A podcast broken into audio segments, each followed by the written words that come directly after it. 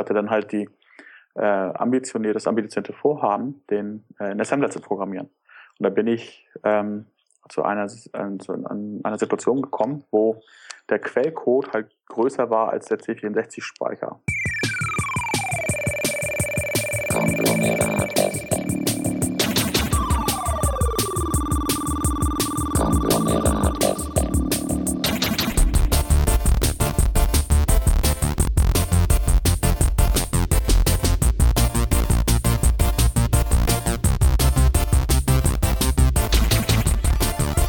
Hallo Matthias, hallo Manuel.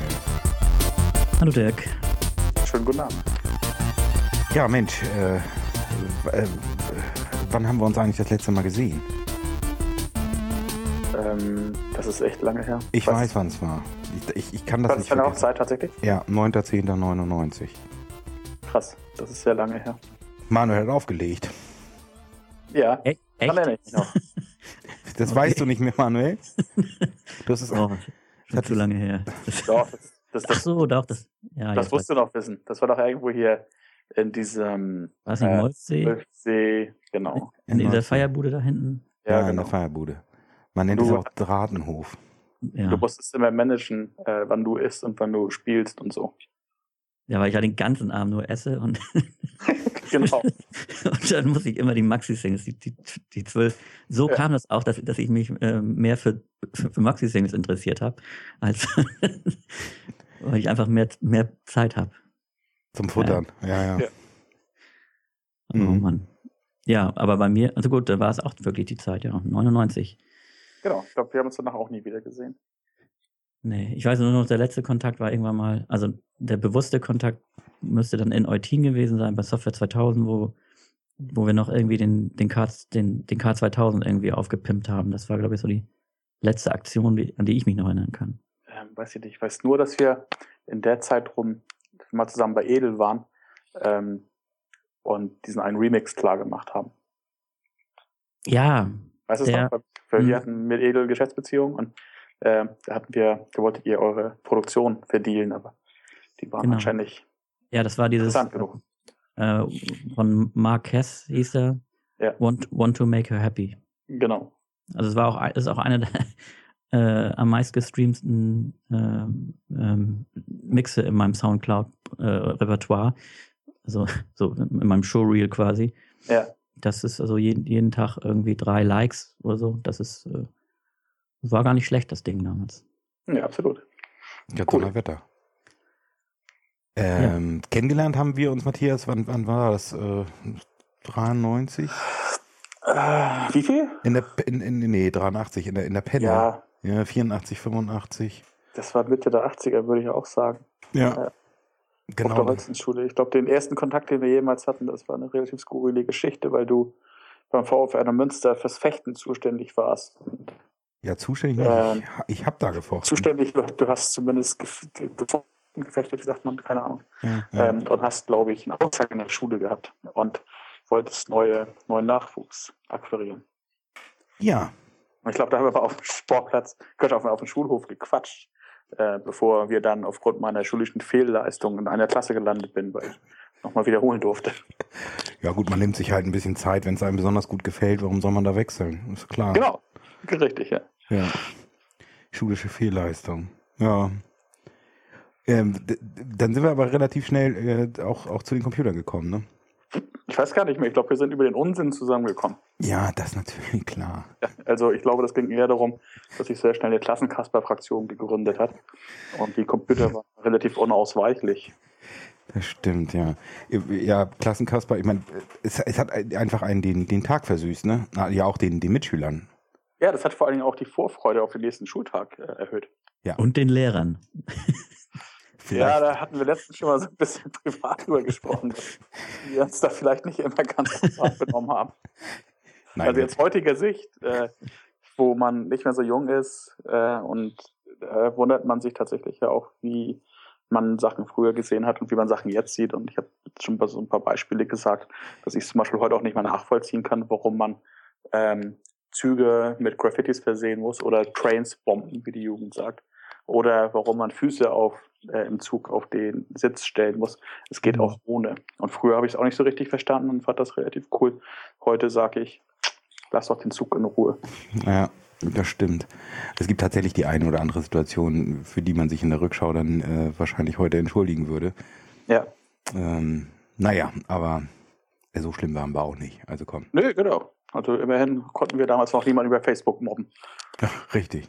Also ich habe zumindest auch das, das Gefühl, dass, dass, dass die heutige Jugend doch also noch respektloser mit sehr viel mehr Dingen umgeht, als wir damals schon. Das, das war ja schon fast, das war ja, äh, ja, also eher, eher so angedeutet mal, so ein bisschen rebellisch, aber, aber heute, ich habe das Gefühl, dass da ist nichts mehr irgendwie heilig und äh, die Altvorderen, den, der Respekt vor den Altvorderen ist irgendwie verloren gegangen. Also, ja. Ja, ich glaube, dass ich glaube, dass auch das Schlimme ist, äh, was was äh, äh, die, die die Eltern äh, nicht, dass sie das unterstützen, aber wenn ich den einen oder anderen äh, Elternabend so mitmache als als Vater, dann merke ich da, dass die die sich tatsächlich zu Dingen aufschwingen in der Beurteilung. Ähm, ja, also finde ich schon manchmal ein bisschen spannend, wie die Eltern so drauf sind. Also die, El ja. die Lehrer haben es heute bestimmt nicht leichter. Nee, bestimmt noch schwieriger als bei uns. Ich meine, wir waren da immerhin auf dem Gymnasium und das war damals ja noch relativ ruhig. Ja. ja, das, dafür wird dort mehr, mehr äh, geklagt heutzutage wahrscheinlich. Ne? Mhm. Ja. Ja, ist kein einfacher Job. Aber deswegen nee. auch echt bewundernswert, dass es da immer Leute gibt, die die, die die Energie und die Ausdauer haben da noch. Also gerade so in den Grund- und Gemeinschaftsschulen. Also Grundschulen ist ja auch noch niedlich, aber ja, alles, was so ab, ab fünfte Klasse. Boah. Richtig. Ja. Hm, schon wild. Ja, die Jugend. die Jugend. Also ihr habt euch äh, dann nachher äh, über die Klassenkasperei äh, dann auch, äh, habt ihr private Spaßprojekte gestartet und seid dann irgendwie auch zum Assembler-Coden gekommen, oder? Ja, ich weiß, ich weiß gar nicht mehr, was wirklich die Anlässe waren. Ich weiß halt nur, ähm, dass damals ja halt die Arcade-Games, wo es ja noch keine äh, altes Richtlinien und so gab, die standen ja einfach bei Karstadt rum, ja. Das heißt, du mhm. konntest da hin und konntest in der Mark reinhauen und konntest ja. halt spielen. Und das war halt so mein Einstieg.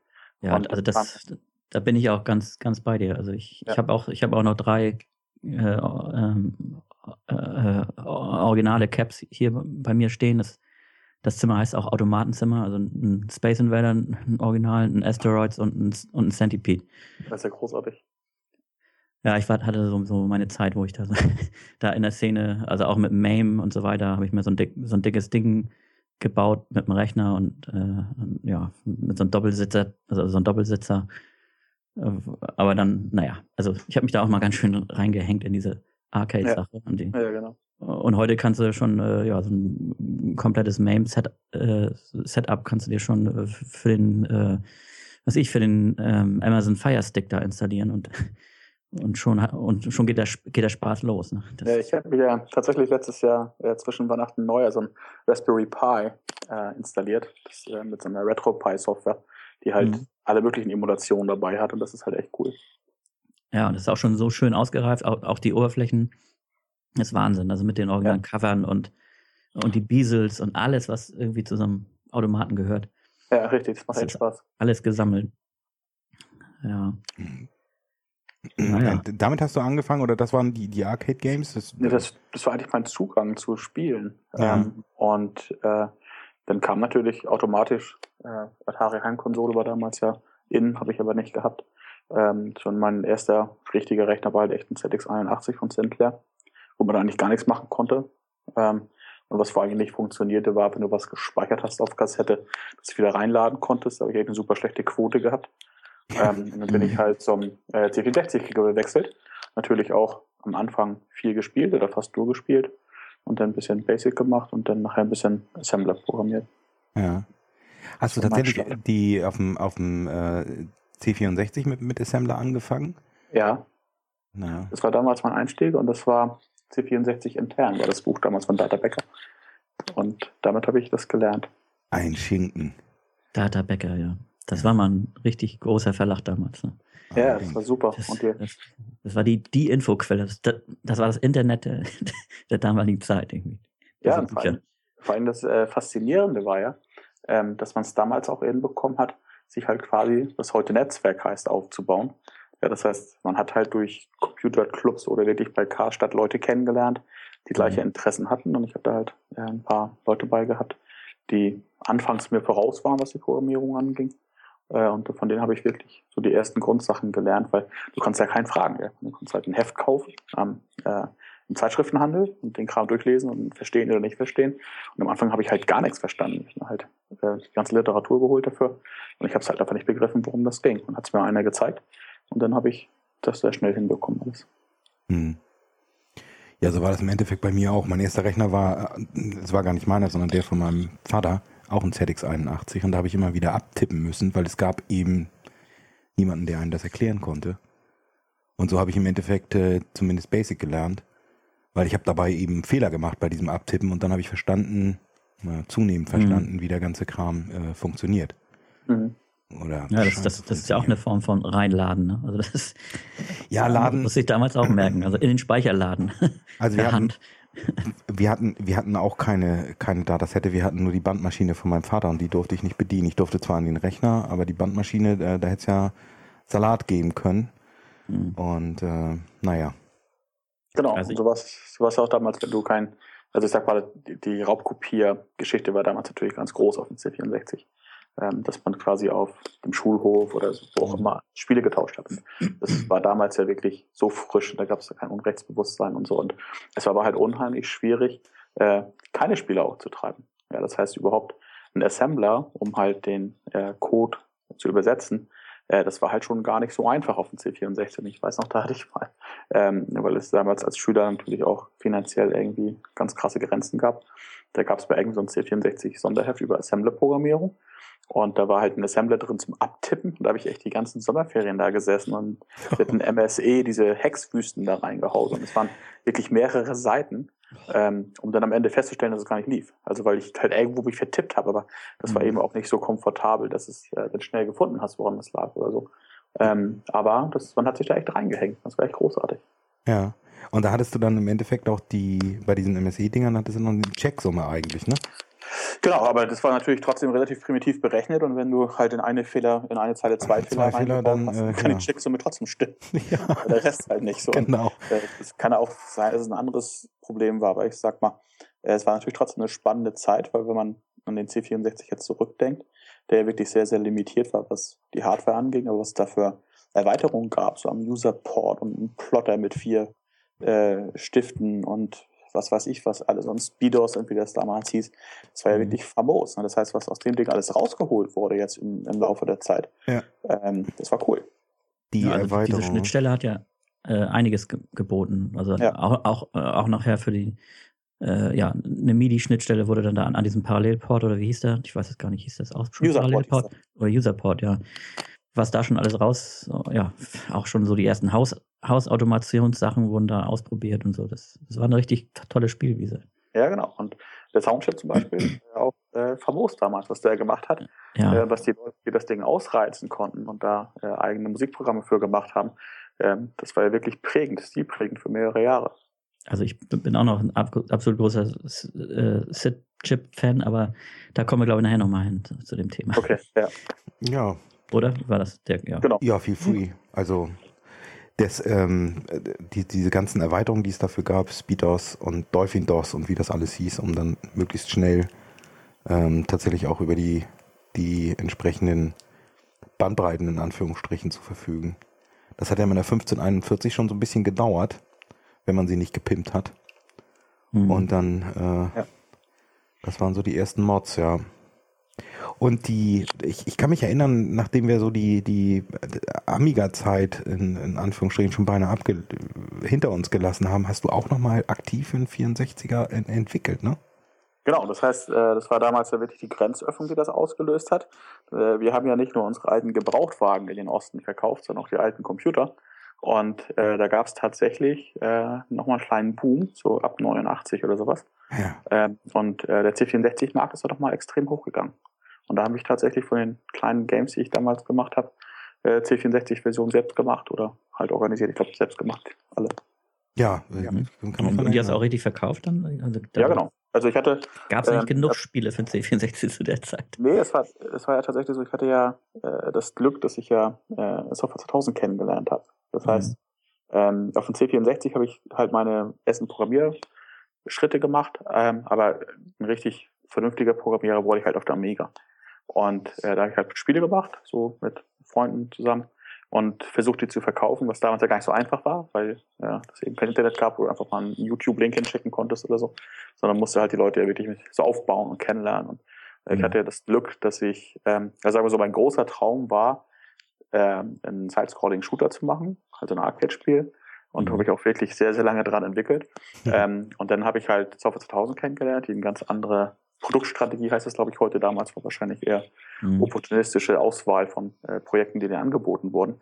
Und die haben gesagt, hey, wir brauchen Puzzlespiele, weil das eben damals so Tetris, Gameboy und so, das war ja alles so eine Zeit. Äh, und da habe ich mich halt hingesetzt und mit einem Kumpel in relativ kurzer Zeit ein Puzzlespiel gemacht, was sie halt cool fanden und ähm, gekauft haben. Ich, ich, ich erinnere mich, wie hieß das noch? Das war das die Letrix. Letrix. Das genau. waren die ganzen ja, genau, Tricks die ganzen Tricks-Varianten, ne? Also Let-Tricks, Shift-Tricks. Äh, genau. Ja. Und dann hatte, und dann kam halt der, der Wunsch, hey, kannst du nicht auch Atari ST machen und kannst du nicht auch äh, C64 machen? Und dann habe ich halt C64 selbst gemacht und Atari ST einen Kumpel machen lassen, der da ein bisschen was getan hatte schon vorher. Und das war halt mein Einstieg in die Geschichte. Und der Side-Scrolling-Shooter wurde tatsächlich noch fertig und veröffentlicht, aber hat natürlich nicht so den Erfolg gehabt, wie gehofft, gewünscht. Aber er war auch nicht wirklich gut, muss man dazu sagen. So, ähm, wie hieß der denn noch? Der hieß Space Assault. Den, den habe ich immer noch im Original hier liegen. Ja, großartig. Also in der, in der, in der, in der, in der Packung. Und, und ich weiß auch noch genau, wie er aussieht und wie er sie spielt. Hoffentlich äh, geht die Diskette noch, weil ich, das habe ich über meinen äh, Sachen nie wieder probiert. Doch, das hat funktioniert. Ich habe den aus Spaß nochmal mit den Jungs von nicht gar nicht allzu langer Zeit äh, auseinandergekramt. Das ist ja geil. Und äh, dann auch äh, von den Strauchbrüdern das Future Tank äh, gedaddelt. Mhm. Ähm, natürlich auch das eigene Spiel, wobei ich bei dem eigenen Spiel äh, genauso gescheitert bin wie die ganzen Game-Tester damals, die immer nur Screenshots aus den ersten beiden Leveln machen konnten. Ähm, naja, ähm, die, die, die Entwicklung hat ja, also auf, als ich auf dem Amiga entwickelt habe, war es ja so, dass ähm, ich hatte einen, Assembler, der kam von Rude Gramatzen, ich erinnere mich, Asemorn.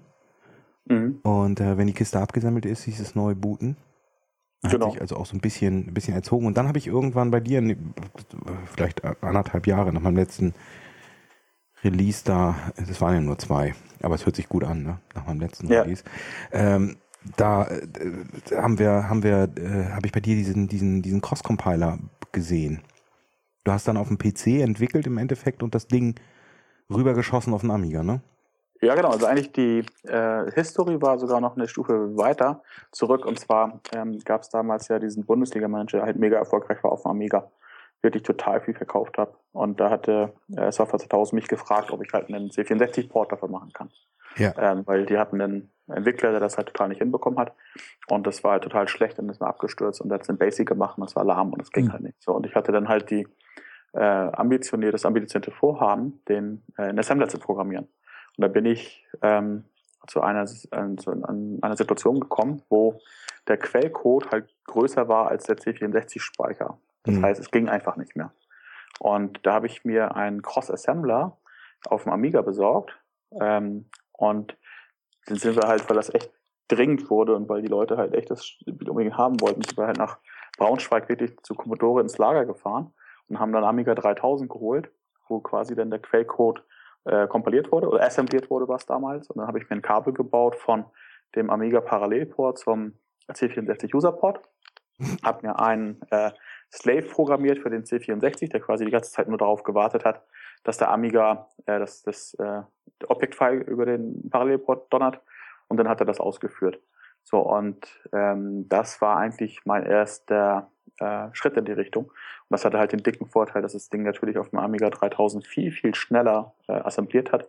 Und wie du gesagt hast, wenn das mal gecrashed ist oder so, war das halt ähm, gar kein Problem, weil dann habe ich den C64 halt rebootet, habe den Slave neu geladen und der war super schnell da und konnte nebenher schon wieder weitermachen.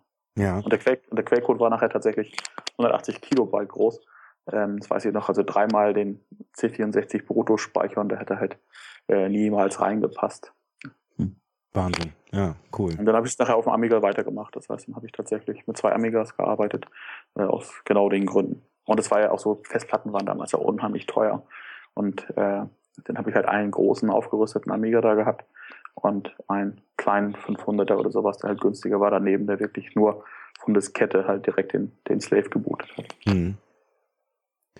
Ja, also, also so stelle ich mir ungefähr vor, dass man äh, für, für ähm, Hardware-Plattformen dann auch pro, ähm, programmiert hat, also sowas wie PlayStation oder so. Oder, das war doch sicherlich auch so, dass man irgendeinen irgendeinen Rechner hatte und dann wurde es da immer rübergeschoben, oder? Genau, richtig. Also das war nachher ja. schon, ging natürlich ein bisschen weiter.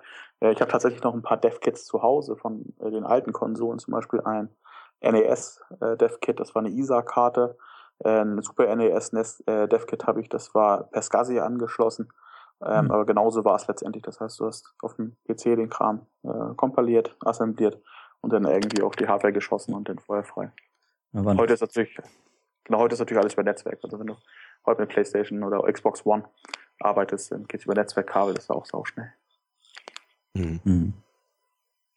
Und wurde da immer dann der komplette Speicherinhalt äh, übertragen oder hat man dann gesagt, hier in diesem Bereich habe ich jetzt gerade entwickelt? Also ich habe es äh, so gemacht, dass ich halt für den äh, die Grafiken und so haben sich ja nicht oft geändert und die hatten halt feste Adressen. Ja eben. Äh, und die habe die hab ich nur geändert, wenn halt äh, ja wenn es sein musste. Und ich habe eigentlich nur den Objektcode übertragen. Das ging relativ schnell. Ja. Ja, cool. Damals ja. waren die Teams ja noch relativ überschaubar, wenn man sich heute diese teilweise epischen Werke anguckt. Ja, ähm, das stimmt. Äh, meistens, oder äh, früher war es, äh, glaube ich, so, einer hat gecodet, einer hat Sound gemacht und einer hat gepixelt.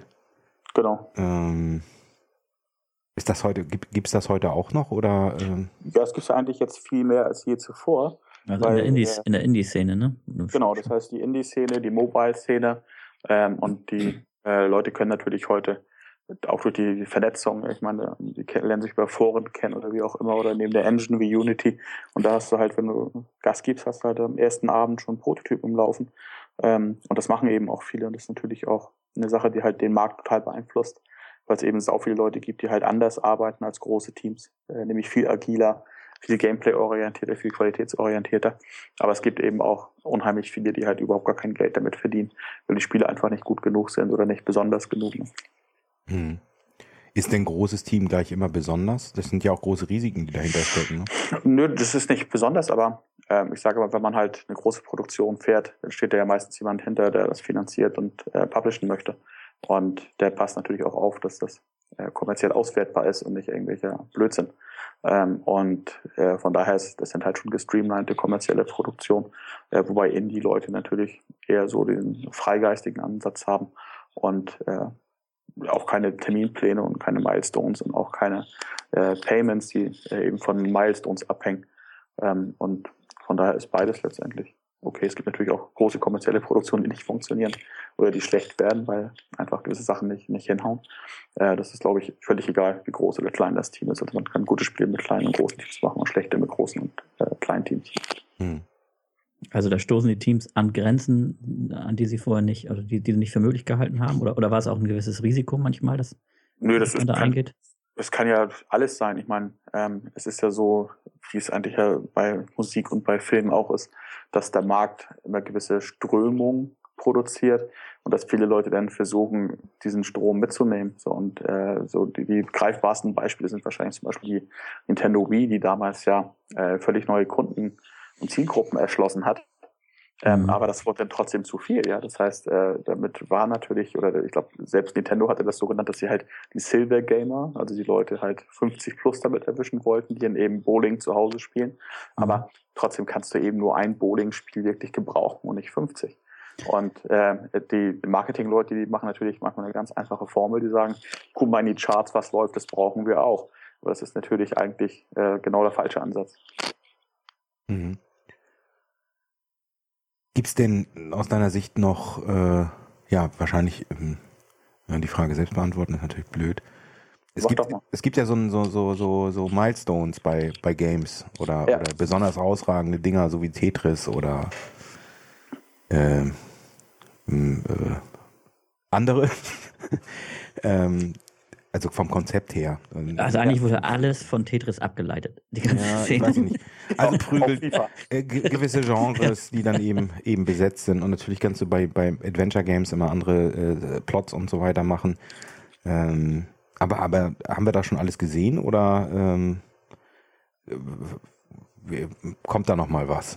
Und, und wie? Ich glaube, äh, da kommt erstmal nichts mehr, weil das, was die großen Änderungen in letzter Zeit waren, waren ja eher die Plattform und die Monetarisierung. Ja, das heißt, wenn ich jetzt auf iOS oder auf Android schaue, da geht ja im Premium-Markt, wenn es jemals Premium war für 99 Cent, geht da eher fast gar nichts mehr, sondern du musst halt diese Clash of Clans-Geschichte abfahren. Äh, und da musst du halt eben einen Mechanismus haben, der die Leute zum Einzahlen bewegt. Mhm.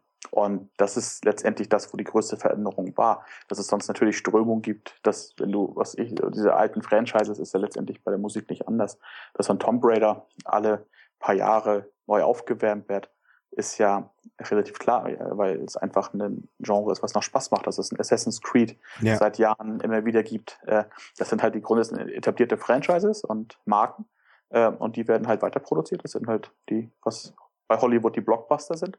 Das heißt, wo man eher wenig Risiko geht, aber eher auf Spektakel setzt. Ähm, und die Strömungen, die von unten kommen, äh, das heißt von kleineren Teams oder vom Indie-Markt, ähm, die setzen halt Akzente äh, und dann nimmt das der kommerzielle große Markt auf oder eben nicht.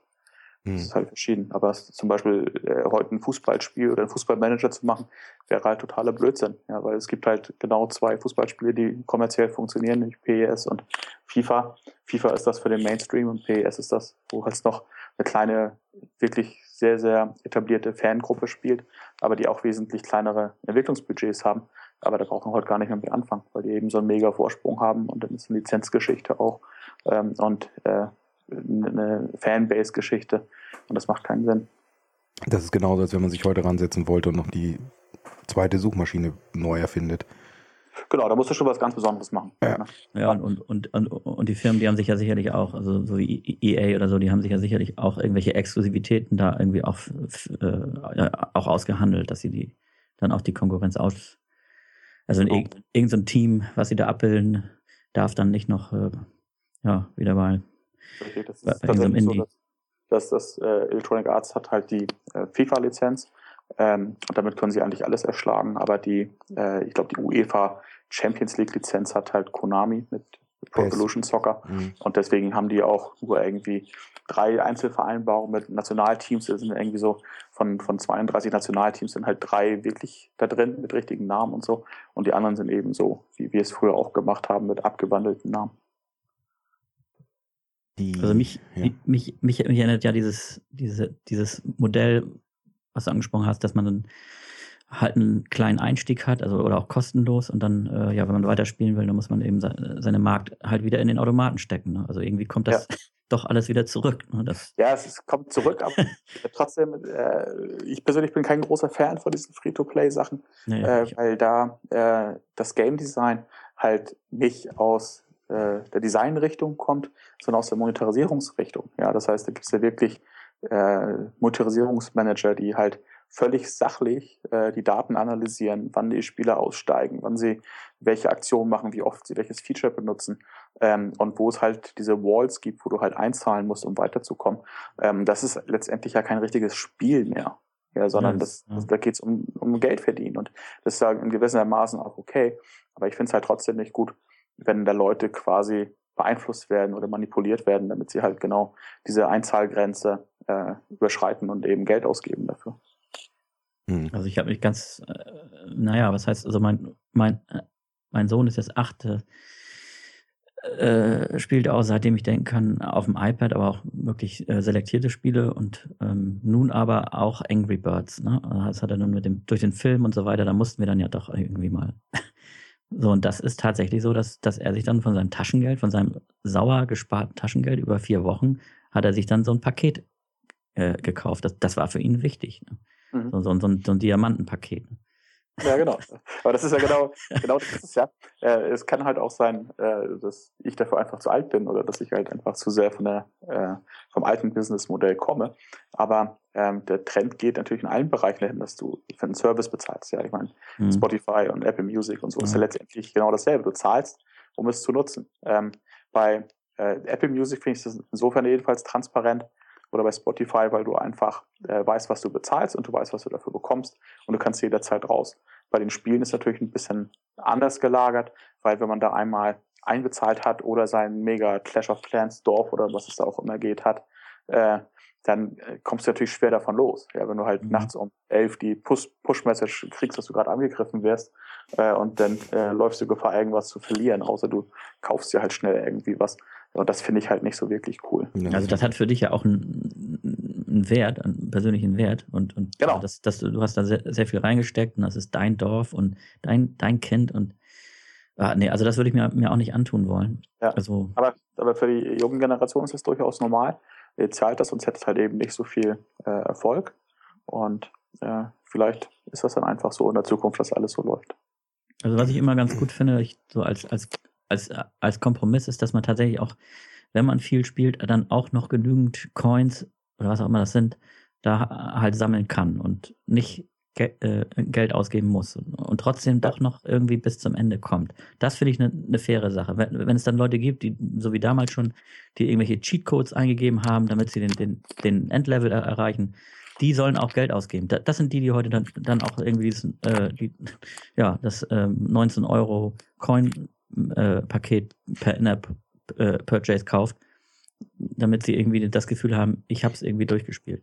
Genau. Die, die sich schon, schon immer selbst betrogen haben. Naja. Ja. Aber zum Beispiel gibt es natürlich auch Modelle, die relativ fair laufen, wie zum Beispiel Hearthstone von Blizzard. Ja, das ist eine Geschichte, wo ich sehr viele Leute kenne, die da wirklich dreistellig eingezahlt haben mit Kartenpacks, ähm, die aber nicht unglücklich sind darüber, sondern glücklich. Äh, aber das ist eben auch ja keine, keine ja, In-App-Purchases für Consumables, das heißt Sachen, die verschwinden, sondern das mhm. ist halt trotzdem ein Skill, skill-basiertes Spiel, wo du halt mit Können wirklich äh, sehr viel besser bist, wenn du das Ganze verstehst und strategisch angehst und sowas. Und das finde ich halt okay. Und genauso League of Legends oder so, wo du halt unheimlich viel Gegenwert bekommst und wo eine Firma halt dahinter ist, äh, wo ganz klar zu sehen ist, dass es denen um das Spiel geht, um das Spielerlebnis und äh, um die Erfahrung, die der Spieler hat. Und das finde ich das schon ganz okay. Da gibt es ja, achso, ja, Entschuldigung. wahrscheinlich überall, wie überall, äh, äh, die, die, die, schwarzen Schafe, äh, die auf schnelle Monetarisierung und, naja, auf Deutsch gesagt, Abzocke aus sind. Ja. Und dann eben die, die tatsächlich sagen, das ist ein, ist ein Ding, das wollen wir entwickeln und äh, irgendwann lohnt es sich auch. Das muss, muss, muss sich ja auch irgendwann lohnen. Genau. Ja. Naja, aber dann gibt es auch wieder diese, dieses, diese Sachen, also Angry Birds, dann gibt es da auch eine, eine, äh, eine Puzzle-Bubble-Variante irgendwie, die also hundertprozentig genau darauf auszielt, ja, auf äh, Monetarisierung äh, mhm. aus ist. Also da, da, kommst du irgendwann halt nicht mehr weiter. Es ist so hart und schwer, dass, dass also dieses, das Gameplay, dass man dann irgendwie nur irgendwelche Superkräfte haben, also braucht, um, um da weiterzukommen. Und, und die kannst du dir nicht durch äh, wiederholtes Spielen kriegst du dann irgendwann mal Coins und dann kannst du dir das, das kaufen. Das, das geht einfach nicht. Das ist so hart. Und, und dann wirst du ausgesperrt, weil du dann nur drei Versuche pro Stunde hast und was weiß ich, was da alles gibt. Also das, ich finde, ich, ich als alter Gamer in Anführungsstrichen finde es auch, also da, dann gebe ich lieber 20 Euro aus, wenn ich wirklich äh, überzeugt bin und, und, und dann sollen sie mich in Ruhe lassen mit Werbeeinblendung und was weiß ich. Und äh, dann äh, honoriere ich das und dann spiele ich aber auch. Und dann erwarte ich eben, und das ist das, was du auch sagtest, dass das Gameplay dann, dann auch darauf ausgelegt ist. Dass ja. es äh, wirklich austariert, sauber von Level 1 bis Level 20, dass es doch durch Training auch machbar ist und nicht unfair wird. So wie unser Spiel damals. ja, ja, da gab es ja keine. Ja. Äh, da hatten wir ja. keine, keine Monetarisierung hinten drin äh, eingebaut. Nee, die war von vorne. Ja. ja. Matthias, also, wenn du, wenn du so äh, der, der Hardcoder, äh, Hard Hardcore-Coder, der du ja nun definitiv warst, wie viel ist denn davon noch, äh, wie viel machst du da selbst noch? Also gar nichts mehr. Also das, das eigentlich schon seit sehr langer Zeit nicht mehr. Ich habe Mitte der 90er aufgehört mit Programmieren. Ich habe halt damals äh, dann ja bei Software 2000 direkt angefangen mhm. äh, und habe noch viele andere Programmierer unterstützt, weil ich war halt derjenige, der ähm, eher von der technischen Seite kam, das heißt so schnell Grafik äh, darstellen und sowas und habe halt an mehreren Produkten noch mitgearbeitet, ähm, aber bin dann nachher schnell ins Producing oder in die Projektleitung gegangen. Ja, also ja. mit dem mit dem äh, mit dem Wissen was man alles braucht, dann die Projektleitung. Genau.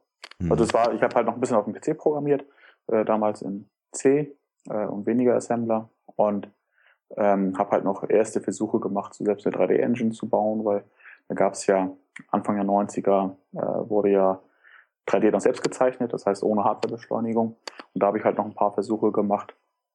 Und dann bin ich nachher rausgegangen und habe dann gesagt, ich möchte darüber mich ums Management der Entwicklung kümmern. Und hm. hast du das jemals bereut, dass du da so tief eingestiegen bist und äh, ins, nö, ins Management? Eigentlich, nee, eigentlich nicht, weil ich glaube ehrlich gesagt, dass es gar nicht so einfach ist, äh, so 30 Jahre oder so auf hohem Level zu programmieren, äh, mhm. weil einfach mega viel passiert und weil du mega Schritt halten musst. Und ich wundere die Leute, die das können, die wirklich so 10, 15 Jahre dabei sind und diese ganze Hardware-Entwicklung und äh, Playstation-Entwicklung und sowas alles mitmachen und immer besser werden. Aber ich glaube, da war auch, war ich auch einfach nicht, nicht mehr gut genug oder zumindest nicht motiviert genug mehr zu, um das noch weiter mitzumachen. Naja, es, ist ja auch so, dass, dass, dass sich äh, jeder auf ein Thema dann auch auch, auch spezialisiert, äh, spezialisiert. Das, was, was Dirk sag, sagte, früher waren das halt Ton, Code und Grafik, aber heute ist es dann noch die Ebene Plattform, dann ist es noch die Ebene äh, Pro Prozessor womöglich und jetzt auch, auch noch ja, irgendwelche Game Engines. Das ist ja auch so vielfältig geworden, dass, dass äh, man sich eigentlich nicht überall zu 100% auskennen kann. Genau, also eigentlich ist es ja, ist, es wirklich mega kompliziert geworden, wenn man sich halt Spiele heutzutage anguckt, was da alles so äh, drin ist, was man da können muss, wenn man wirklich die Grafikkarte ausnutzt, weil da sehr viel auf der GPU auch berechnet wird und dann gibt es ja diese ganzen Shader-Effekte und was weiß ich was und das ist halt mega, mega aufwendig und ähm, das, da könnte ich wahrscheinlich gar nicht mehr lernen heute. Also ich habe halt ein paar Mal äh, versucht, mich so in Themen einzulesen, so wie Shader-Programmierung und so, aber wenn man das nicht praktisch macht und mhm. praktisch äh, betreibt, dann ist es halt super schwer. Für mich zumindest. Also vielleicht gibt es ja Leute, die deutlich talentierter sind oder besseres Verständnis haben. Wie muss man sich das denn vorstellen heute? Ich sag mal, so eine, so eine ähm, Produktion, ähm, da sind mehrere Entwickler dann auch beteiligt, logischerweise. Haben die dann alle so ihre Spezialgebiete und gibt es da definierte Schnittstellen oder findet sich das erst so zu Anfang einer solchen Produktion? Das kommt natürlich darauf an, was man schon an Grundstock hat. Also ähm, wenn man jetzt zum Beispiel eine eigene Engine hat, ähm, dann gibt es halt innerhalb des Technikteams auch spezielle Rollen. Ja, das heißt, es gibt einen Plattformspezialisten, das heißt einen, der sich um Xbox kümmert, und einen, der sich um PlayStation kümmert, und einen, der sich ums Rendering kümmert, und einen, der sich um die Gameplay-Sachen kümmert, und einen, der sich um den Editor oder Importer kümmert. Das heißt, innerhalb dieser äh, Abteilung gibt es schon hochspezialisierte Leute, genau wie bei Grafik auch oder bei, bei Game Design. Da gibt es Leute, die halt wirklich nur äh, Dialoge designen, aber eben auch Leute, die sich ähm, die Welt ausdenken oder Levels bauen und Leute, die halt Gegner programmieren oder Gegner skripten. Äh, das ist mittlerweile schon äh, extrem aufwendig. Wenn man nicht wie früher einfach ein Puzzle-Game macht, dann geht es natürlich noch mit drei Leuten. Mhm. Und die, die, ähm, die Plattform, ähm, also Versionskontrolle, Repositories und so weiter, das ist alles wahrscheinlich Standard wie überall in der Entwicklung heute mittlerweile auch. Ja, ja klar. Plus natürlich äh, automatisierte Bildprozesse, automatisierte Test Testprozesse ja. ähm, und äh, all sowas. Test-driven Development und permanent und ja. ja. Also ähm, Test-driven wäre wirklich mal interessant, ob ihr da auch so vorgeht, dass ihr sagt, also wir, wir, wir bauen erst den Testcase und dann die Prozedur. Nee, also, eigentlich weniger. Das ist echt aufwendig. Also ich, ja. ich finde das, das äh, ich finde es auch sehr löblich, aber äh, auch bei, bei Rails habe ich das äh, ehrlich gesagt nie so richtig durchgezogen. Also, ja, also bei uns ist es eher so, ähm, dass wir halt bei den großen Produktionen äh, halt Testcases haben während des Bildprozesses. Das heißt, da checken wir, ob die Assets zu viel Polygone haben und zu viel Speicher verbrauchen und äh, zu viel Rechenpower brauchen. Ja, also, also, eher so die Auslastungstests dann. So genau. Aber, und, aber und auch, Laufzeiten und was ich was. Genau, aber auch Vergleichstest, wo wir einfach gucken, wo wir einfach Bilder rendern und dann vergleichen. Ja, das heißt, wenn da jetzt irgendwie ein großer Fuck-up drin ist, dass, was weiß ich, die Lichtquellen komplett zerstört sind oder so, ja, dann kriegen wir das schon mit. Hm. Und ist das dann nach dem Scrum-Prinzip oder wie ist das da, wie das hat sich da äh, etabliert? Oder, oder war das eigentlich schon immer Scrum? Oder? Nee, also ich glaube, ähm, also wir benutzen halt äh, beim großen Team, was so 60 Leute sind ungefähr, ähm, In-house plus, plus Outsourcing benutzen wir eigentlich so ein Zwei-Stufen-System. Das erste ist, wir haben natürlich am Projektanfang eine gewisse äh, Zeit, die wir entwickeln dürfen.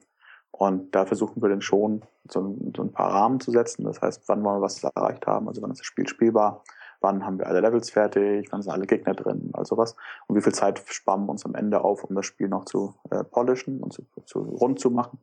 Äh, und innerhalb dieser äh, Milestones, die wir dann quasi am Anfang definieren, da ist es schon relativ agil, aber wir arbeiten von Monat zu Monat. Das heißt, wir machen alle vier Wochen eine Version auf allen Plattformen immer ähm, und äh, versuchen halt das, was am sinnvollsten ist, immer reinzuhauen. Also es gibt schon eine klare Roadmap am Anfang, aber äh, es ist nicht so, dass wir uns morgens überlegen, was wir tagsüber machen, sondern äh, weil das auch eine hochgradig komplexe Geschichte ist mit Outsourcing. Also wir haben äh, noch mit, mit sehr viel äh, Partnerfirmen arbeiten wir zusammen, die halt Grafik produzieren. Da können wir uns halt nicht irgendwie mittendrin so viele Sachen ändern oder viele Sachen ausdenken, die wir nicht von vornherein mit budgetiert haben oder eingeplant haben.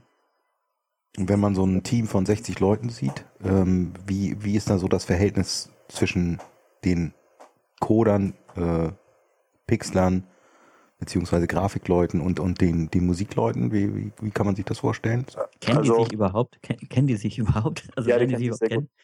Die, die, die, kennen sich tatsächlich sehr gut und das ist auch total wichtig. Ähm, das ist, äh, die gro drei großen Abteilungen sind halt Programmierung äh, und äh, Game Design und Art, wobei Art eigentlich den äh, größten Block stellt mit ungefähr der Hälfte des Teams und Game Design und Programmierung dann jeweils ein Viertel. Ja. Aber es ist so, dass halt in den kreativen Prozessen alle Abteilungen eingebunden sind. Das ist nicht so, dass äh, ein Game Designer sich was ausdenkt und die Programmierer müssen das dann widerstandslos umsetzen oder so, sondern ganz im Gegenteil. Wir haben halt so eine Vision Group, nennen wir das, äh, und da arbeiten die Leute halt quasi zusammen äh, an den wichtigen Entscheidungen des Produkts.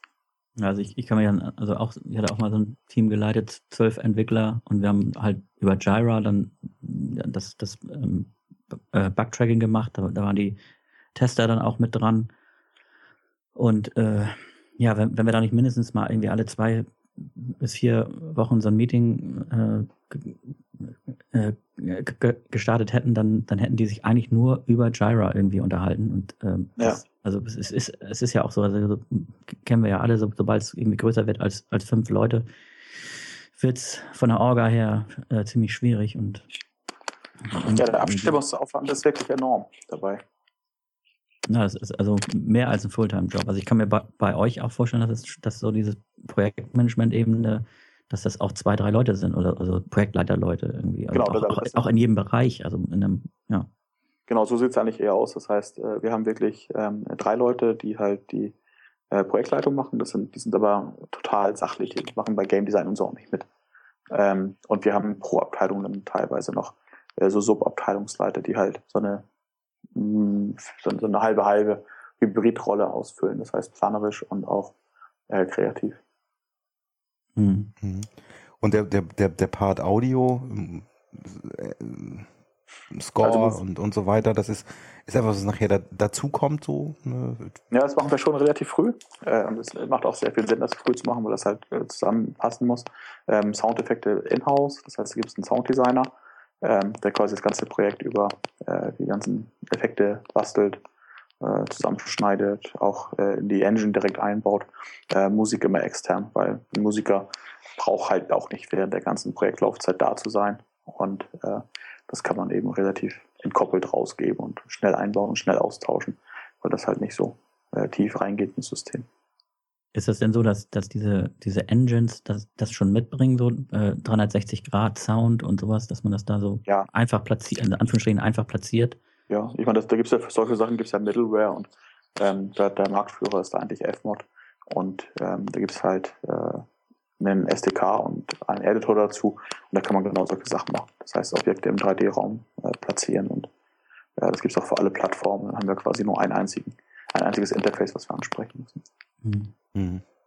Also gerade die äh, Musikproduktion, das, das hatten wir früher ja auch schon mal. Äh, ähm, unseren bekannten Michael Klebs, der hat dann, der ist dann ja den Weg auch dann irgendwie gegangen, dass er von der Soundtracker-Programmierung über K2000 äh, SysX-Editor, kann ich mich gleich noch erinnern, na, äh, nachher dann irgendwie nach Kanada ausgewandert ist und dann seine ReFX äh, äh, Firma da hochgezogen hat mit dem ja, fast genau. populärsten Synth äh, Software-Synth, den es gibt äh, heutzutage, mit dem Nexus. Ne? Ja. Hast du mit noch, noch Kontakt zu ihm eigentlich? Oder? Nee, schon lange nicht mehr. Also ich hatte äh, Kontakt, solange ich in Deutschland war. Und ich hatte ja am Anfang ein bisschen mit ihm zusammen gemacht, auch ähm, als die ersten Plugins rauskamen. Und äh, dann Also ich habe auch noch diesen Quadrasit-Test, der ist immer noch geil. Also auch das Intro, was ihr da jetzt hört, das ist mit dem, mit Quadrasit ja. äh, gemacht. hm. Ja, ja sorry. Das nee, der, der hat es auf jeden Fall äh, gut gemacht, aber die Musik war ja immer seine Leidenschaft äh, und das Programmieren auch und das hat er wunderbar verbunden. Hat er gut gemacht, ja, auf jeden Fall. Ja.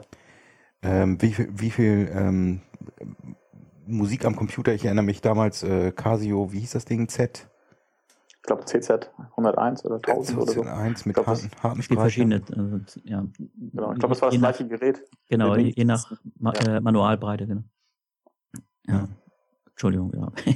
Ja, ja, da haben wir, da haben wir damals äh, irgendwie Presets das war ja deiner, Matthias, dann irgendwie Presets irgendwie in der, in der Zeitung äh, erworben. Genau, dann, wie es damals für die äh, Computer-Listings gab, äh, gab es damals ja auch in den Magazinen äh, Presets für die Synthesizer. Ja. Und da gab es Kleinanzeigen, weil ähm, und da konnte man anrufen und sich 50 oder 100 oder wie viel es auch immer waren, fotokopierte Blätter bestellen, wo irgendjemand sich hingesetzt hat und Streicher und Bläser äh, programmiert hat, die dann nicht so klang, wie man sich das vorgestellt hat am Anfang. Aber so was mit den Spielen aus dem, äh, aus dem Computerheft eben auch, dass man, wenn man dann Pac-Man eingegeben hat, dann sah es halt nicht aus wie Pac-Man, sondern es war halt. Ja, aber also wenn ich mir jetzt das, das überlege, ich habe ich hab, äh, übrigens auch äh, vor kurzem ein Soundset gekauft für, für ein ähm, Korg äh, Poly 800 und, und DW 8000 äh, und die werden über diese Tape-In äh, Schnittstelle dann halt eingespielt. Mhm. Da spielst du das Soundfile ab, in, machst ein äh, Mini-Klinke in den, in den Synthesizer und dann wird dann und dann ist das bop, bop, da. Das gab es äh, Ende der 70er oder Anfang 80er ja auch schon ähm, diese Möglichkeit quasi mit Kassette auch sein, seine Sounds äh, zu vertreiben, wenn man das denn so. Genau. Aber es war will. natürlich das hat, glaube ich, nicht jedes Gerät gehabt damals. Und dann kamen natürlich auch sehr schnell die äh, Sampler. Aber SysX, also SysX gab es da ja auch schon. Genau, SysX gab es auch schon. Sind äh, da die, die Patches eingespielt haben können. Ich weiß gar nicht, warum, das, warum es damals gar kein SysX oder gab es das nicht äh, für, für, dieses Gerät? Das gab es von Anfang an. Also äh, gut, die, die Implementierung der Synthesizer waren nicht ja. von Anfang an zu, zu 100% MIDI. Also SysX haben die meisten halt weggekippt und Controller äh, senden und sowas, das, das haben sie auch, auch weggekippt. Also Hauptsache Noten und, und halt, also dieses, dieses Grund, Grundsetup, äh, Setup, aber ja, doch, es, es, es gab auch Synthesizer, die, die jetzt äh, zum Beispiel Oberheim äh, Matrix 1000, das ist eine reine äh, Preset-Kiste, reicht auch, weil er einfach so geil ist. Äh, und aber programmieren kannst du den halt nur über, über einen aufwendigen SysX-Controller. Äh, mhm. und ähm, aber das geht dann. Also die Schnittstelle haben sie dann halt offen gelassen und dann für, für Third-Party-Anbieter eben entsprechend ähm, ja. das geöffnet. Ich erinnere mich noch, ich hatte damals auch diesen Sounddiver von eMagic, mhm. äh, der genau das gemacht hat. Da konntest genau. du ja äh, alle Synthesizer programmieren, die hatten so ein Universal-Tool ja. gebaut. Ähm, aber das Interessante ist, und das will ich tatsächlich mal im Anschluss recherchieren, warum es damals für den Casio keine Disketten gab.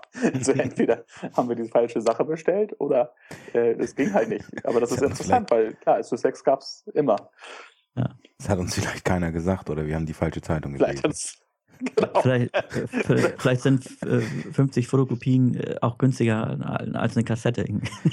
Naja, wir hatten. Also ich, ich würde Oder der Versand. Ich würde vermuten, dass es das Gerät einfach nicht gehabt hat, ähm, weil das ja schon so ein Einstiegs-Synthesizer war, so ein Billig-Synthesizer damals. Ähm, aber das werde ich wirklich mal nachgucken, das ist super. Ja, es gab da eine Anzeige mit äh, äh, Nizza App-like ähm, ja. Entsprechenden Presets. Und die war dann nicht, nicht ganz so. Äh, die war nicht ganz so. Wir genau. hatten uns dann auch ein bisschen beschwert. Dann, also, es ist natürlich, äh, was, was wir glaube ich heute nicht mehr rausfinden, aber vielleicht damals hätten rausfinden sollen, lag es an der Beschränktheit des Geräts, weil das einfach vielleicht gar keine harten Sounds machen konnte. Ja. Oder lag, lag es daran, weil die Presets einfach scheiße waren. Und das glaube ich, ähm, könnte man vielleicht mal recherchieren heute, aber äh, es war ja wirklich so damals, dass die großen Jungs, die haben ja mit anderer Hardware gearbeitet als mit dem Casio CZ.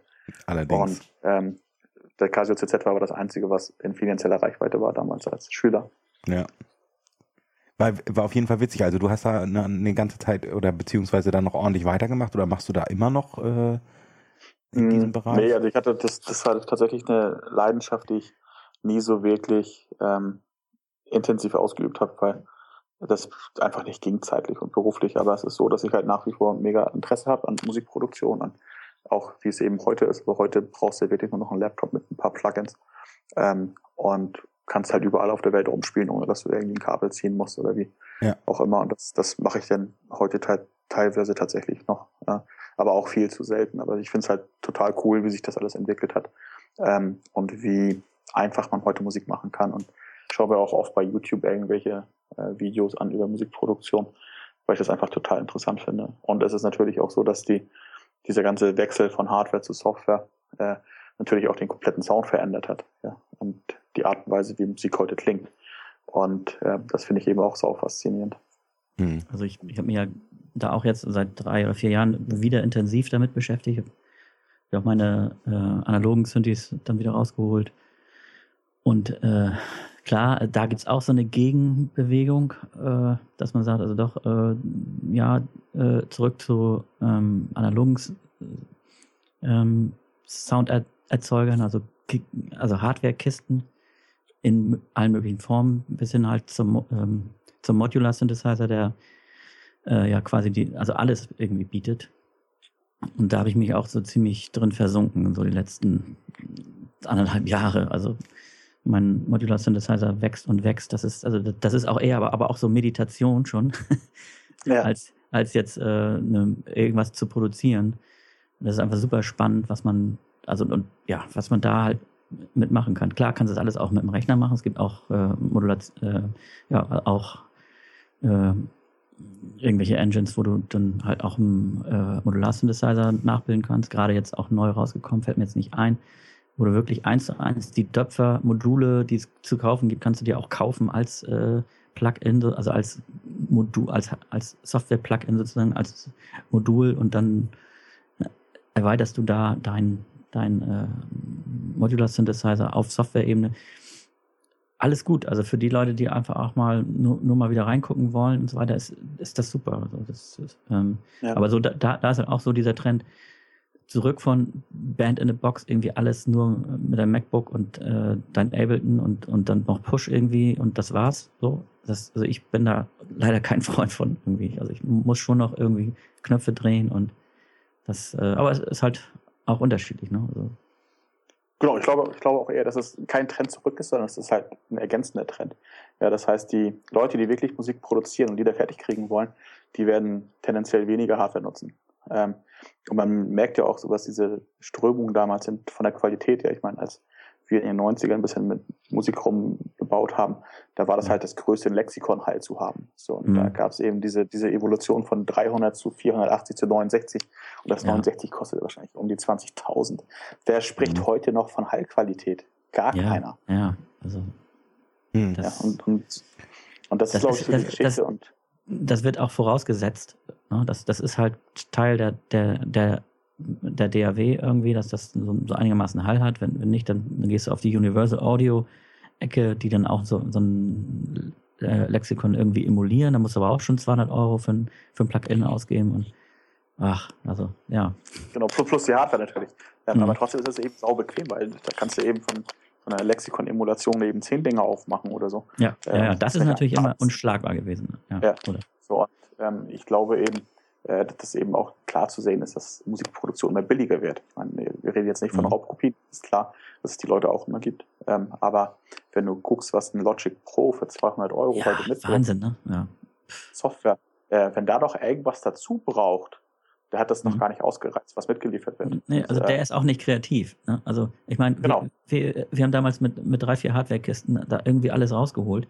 Und das ist ja im Vergleich zu dem, was heute angeboten wird, mit, auch mit GarageBand schon kostenlos auf dem Mac oder auf dem, auf dem, auf dem iPad, was du da alles schon wuppen kannst, ist unfassbar.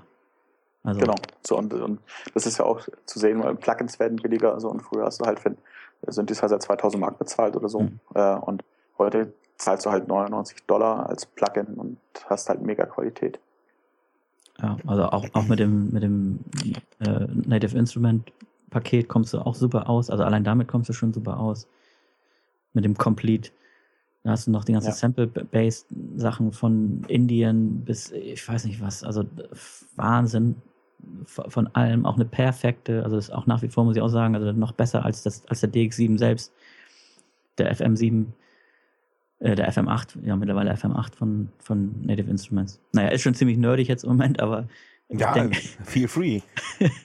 ja, also der, der ist, ähm, also es, das nutze ich dann auch schon gerne, auch weil da schon erweiterte Sachen drin sind mit, mit, Up, mit Up, Arpeggiatoren, so im Preset, das gab es damals auf dem, auf dem, auf dem DX7 ja nicht und das, der klang ja auch eigentlich ziemlich hart und kalt, wenn, dann, wenn du den nicht noch irgendwie durch den Hall gejagt hast. Ja.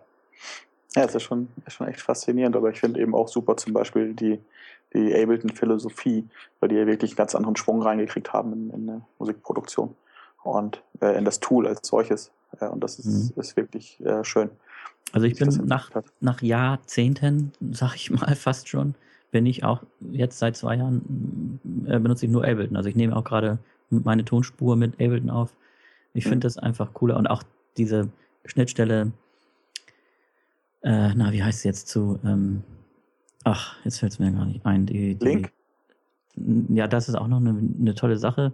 Äh, Max for Life, diese, diese ja, Geschichte. Ja, genau. Das ja. ist ja der Mega-Opener für alles. Also, das Richtig. ist echt der größte Knüller, wo du Lichtsteuerung und Kühlschranksteuerung und sich was alles noch abhängig machen kannst von, von, ja. äh, von deinen Files. Ne? Das ist ja, man, man merkt, dass sie halt eine unheimlich gute Vision haben und mhm. man merkt, dass sie äh, eine klare Roadmap haben. So und äh, genauso wie sie ja ähm, ihre ganzen vier Buchstabenprodukte damit Pushlink und wie sie alle heißen da äh, äh, gemacht haben, da steckt schon was hinter. Ja, das heißt, dass, dass man nicht einfach einen normalen Controller macht, sondern einen Controller, den, mhm. der eben neue Funktionen bietet. Und äh, ich finde das halt super. Ich habe es auch letztens mal probiert, tatsächlich mit einem iPad mit äh, Link meinen Ableton zu verbinden. Und das ist ja. echt famos.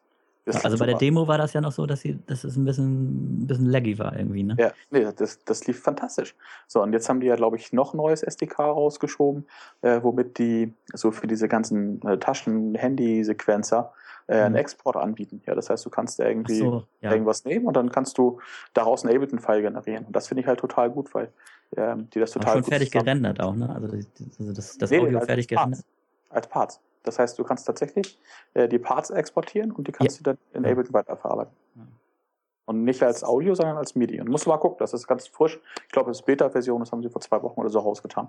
Also interessant wäre ja Plus Audio. Das wäre ja noch, also ja, MIDI und Audiospur. Also man da, na, ne, also. Genau, kann, kann sein. Ähm, aber das ist echt cool. So und ähm, auch da, ich meine, ist zwar ein bisschen teurer als Logic, aber wenn du die äh, Abletons nimmst ähm, äh, und wenn du überlegst, wie selten da Zahl, äh, kostenpflichtige Updates rauskommen, ich glaube, Ableton gibt es jetzt seit über vier Jahren. Äh, ich glaube, im Frühjahr 2012 kamen die neue Version raus und seitdem gibt es kostenlose Updates. Ja, also ich bin mit der neuen angefangen und ich habe auch noch, noch nie Updates bezahlt. Ja, und, und, und ich sag mal, das, das ist ja auch äh, quasi für den Beginner irgendwie und der da irgendwie halt Max for Life will und so weiter, also diese wirklich fortgeschrittenen coolen Sachen, äh, der muss dann halt auch mal, mal äh, in die Tasche greifen. Aber das ist, das ist auch, also von der Philosophie auch super. Diese, diese ich glaube, drei Stufen haben sie da. Genau. Und natürlich auch eine kostenlose äh, Version, die du mit, mit jedem äh, mit jedem äh, irgendwie USB-Interface da mitkriegst. ja. Also immer noch äh, ambitionierter Hobbyist in dem Bereich. Nee, ambitioniert eigentlich nicht, sondern eher interessiert. Also ist, äh, ja, aber ich finde es genau, ich einfach faszinierend und finde es einfach total cool und freue mich immer über die schönen Sachen.